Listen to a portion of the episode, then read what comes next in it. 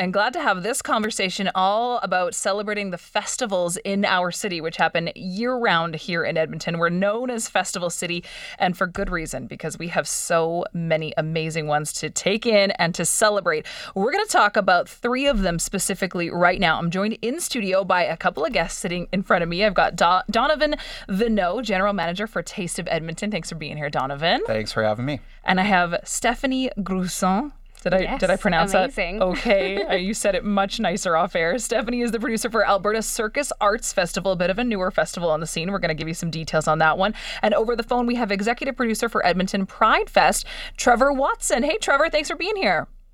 Hello, thank you for having me. It's a pleasure. So this is just a little like a snack size sample of all of the festivals that we have to celebrate here in Edmonton, but we're going to try to get our heads wrapped around some of these ones what they have to offer and what this festival community is really all about because there's a lot more working together behind the scenes than I think we might realize. Stephanie, I want to start with you because Alberta Circus Arts Festival might be a bit of a newer one for Edmontonians to to learn about. So you're a newer festival. Tell us a little bit about what you offer and who you are. Yeah, so um, we had this idea a while ago before the pandemic hit, of course. and so we kind of started the planning in 2019, and unfortunately, the pandemic hit, and we were able to pull something off um, in 2021. We did like a virtual style festival, and it was great because we were able to get some circus artists to produce some films and showcase their work more in a digital space. Um, and then last year we kicked off um, our first Circus Arts Festival live, which was super exciting. Um, and then this year we're back, so June 22nd to 25th, so next weekend, which is crazy. and um, we're taking over the French Quarter, and it's just a super fun, vibrant four day festival with shows and workshops and free events. It's really for kind of the everybody to experience circus. I mean, I think a lot of people see circus as you know some of the tents or Cirque du Soleil, but here you can really sit in a very small, intimate theater and have some of these Cirque du Soleil artists right in front of you. Um, so we're super pumped to have. We've got four shows uh, that will be at La Cité Francophone. Okay.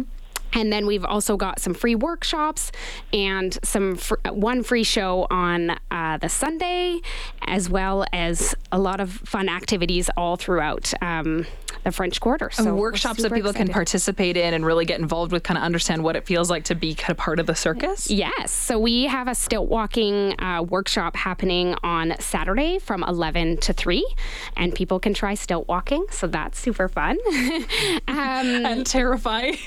and terrifying. Don't worry, we don't put you on the high, high stilts right away. okay, good. I appreciate knowing that. So you sort of start like a graduated situation with the stilts. Yes, Okay. there's different sizes. Okay.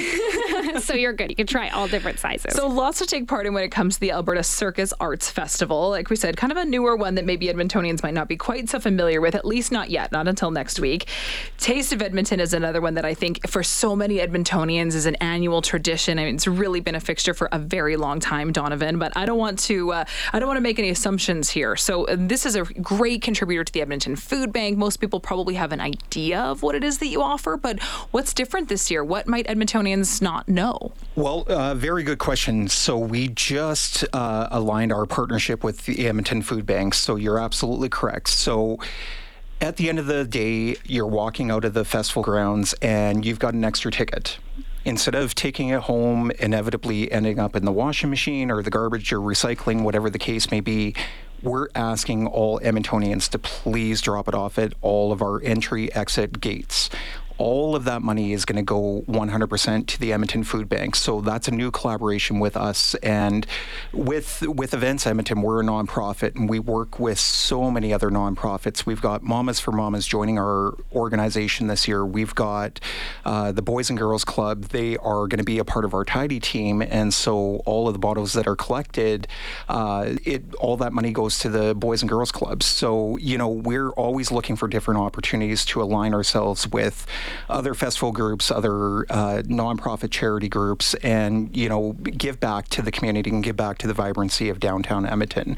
And Taste Edmonton this year, you know, we're celebrating year 39. We're excited Wow. about that, and you know we've got uh, over 50 restaurants uh, joining us this year. 16 of them brand new restaurant partners, and we celebrate local. They're local restaurant entrepreneurs. They are mom and pop uh, restaurant businesses, uh, food truck operators, first time experiencing Taste Edmonton. They're excited and ready to go, and so are we. Yeah, and I, I, think when you talk about all of those partnerships with the community and different organizations and different initiatives that you've been a part of, it really speaks to the impact that these festivals can have, not just on someone that's going and having a really good time, but on all the good that can really come from these. Trevor, I'm curious to hear from you as the executive producer for Edmonton Pride Fest. I think this year, Pride Fest and everything encompassing Pride Month and Pride Summer to go beyond June is is so it's extra important because I think that there has been uh, an onslaught of maybe misunderstanding is the way to frame that. Why do you feel that Edmonton's Pride Fest has an even more important task at hand this year? You know, like like, like all Pride uh, festivals uh, throughout the world, it's it's really important these festivals take place because they offer a safe place for our our two LGBTQ plus communities to come together, not just celebrate, but but also to, to educate the public and basically to, to be together as, as a community.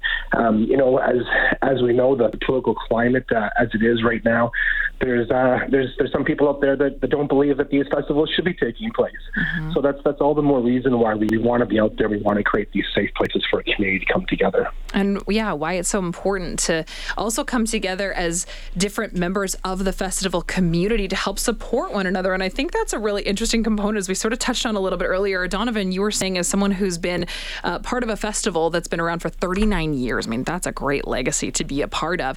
You've you've sort of seen what it looks like to be reached out to by other festivals, and it really is kind of a community initiative amongst all of you, isn't it? Oh, it absolutely is. Excuse me. Uh, as an example, with Trevor, we're going to be lending some infrastructure to his festival. You know, we did uh, loan outs to uh, UFest that just happened a couple weeks ago, and you know, we're we try to give back to other nonprofits to operate any sort of festival takes a lot of resources and takes a lot of manpower. So if we can take some of that off the bottom line for other festivals by loaning out our equipment, why wouldn't we? So, you know, it helps uh, if you're in the downtown core, promote vibrancy. If you're in other areas within the city, you know, why not grab a tent from us, grab some chairs, whatever it can be, to make the festival their festivals so much more inclusive and you know giving different opportunities to get around the festival with our infrastructure.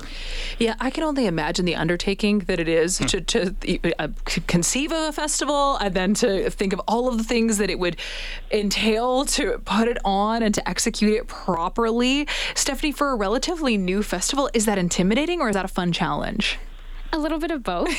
um, yeah, we have a very small team, um, and so it's a lot of blood, sweat, and tears. But we all have a passion for this, and we all absolutely love circus. And I think that that has really pushed us to get our festival where some of these other amazing festivals are at. I think what's so unique and interesting about the Alberta Circus Arts Festival is it's taking part in the French Quarter, which is maybe an area that some Edmontonians have never even been to or even mm-hmm. explored before. And these festivals can really highlight the the city and the different parts of it. Trevor, why do you feel that um, that festivals in general, yours or otherwise, are so important for our sense of identity as Edmontonians? Well, we, we are Festival City, you know, so in, in order to keep that title, we, we got to put on the festivals you know, festivals really do such a great service for the community, you know, and, and not just uh, great service for the community, but the, the mental health of the people attending the festivals.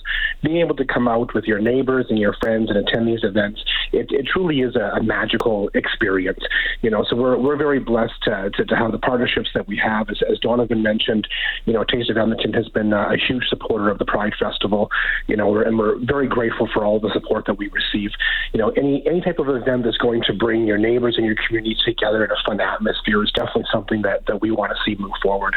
Yeah, and they do. And then they get talked about. I still remember Steven Tyler making an appearance at Taste of Edmonton, and that image is still burned in my mind, right? People, these these spread like wildfire fire when situations like that happen. How do you keep the ideas fresh? Is it trying to like plant a celebrity this year and then get them talked about, but still keep it really grounded in tradition, like a, a festival like Taste of Edmonton? Well, it, that's that's an interesting question. Um, you know, we've we've got such a unique heritage. As an example, we we started from the K Days Association, so we were immersed in that history with uh, I don't know, hundred years uh, prior to Taste Edmonton coming about from K Days, and so it's not always about the celebrity. It's always about giving back to the community, and for us as an organization, you know, it takes us nine months to produce Taste Edmonton.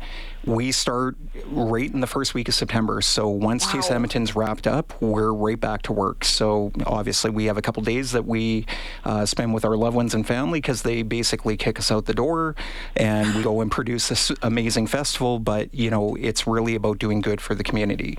Uh, our festival, as an example, last year we gave back 100,000 to other nonprofits and charities. So that's our goal. So number one goal is obviously feeding Edmontonians and bringing in, uh, you know, emerging restaurants, emerging artists on our uh, McLennan Ross stage, but it's also about the 800 to 1,000 volunteers that we have coming back every year. And my volunteer manager, you know, she does such an amazing job with this collaboration with so many different charitable groups. And really, it's it's about all right, what are we going to stick against the wall? What is going to work for us and uh, implementation and then it comes down to resources and finance. Can we afford to do something? And you know if we can we'll do it. We'll try it. I, i'm not adverse to taking risk and same with my very small team as as was alluded earlier that's a lot of festivals and nonprofits. We're small little community teams. We've got five people in our office year round and then we ramp up towards the festival, but you know, it's it's about all right. Let's sit in the war room, try to figure out what would be cool for next year, hearing what Edmontonians are wanting, and implement that. Wow, nine months of planning. That's yeah. so much more that goes into it than I think people really appreciate. Stephanie, to plan a festival, is that what it looks like? Nine months out? What is it? What does uh, the beginning of work look like for you? I would say about the same for us because we're booking shows from other places to come here. So the conversations need to happen really early to make sure that they have availability and, and to find out which shows might work well in Edmonton or people might really connect with. So we do the work as well really early. And, you know, when you're a small team, you got to just get ahead of the ball a little bit. Trevor, I imagine it's likely a, a similar situation for you. Edmonton Pride, Pride Fest, excuse me, has a lot of different components. What does planning look like? You know, we, we have so many different performers from not just uh, local and regional, but international performers. One one of the comments that kind of uh, sticks out in my mind from last year, as one of our headline acts was on the stage, I was busy on my phone, and one of the volunteers asked, "What are you doing?" Well, I'm negotiating with the agent for next year's headline. you know, so we're we're we're planning the event, you know, full a full year out. We're we're planning for the next year's event. Well, we can't wait to take all of them in this year. I think we could keep talking about this, but with three people, the time goes really fast. So that's all that we do have. Trevor Watson uh, on the phone, the executive producer of Edmonton Pride Fest. Trevor, thank you so much for being here and making the time. Really appreciate it. Thank you for having me. Of course. And in studio, our guest, Donovan Vienneau, General Manager of Taste of Edmonton. Congratulations, 39 years. Can't wait to check it out this year. And Stephanie Gruson, producer of the Alberta Circus Arts Festival, happening right away. Remind us the dates of this one, Stephanie? Uh, June 22nd to 25th. Amazing. Can't wait to check it out. Thank you both for being here.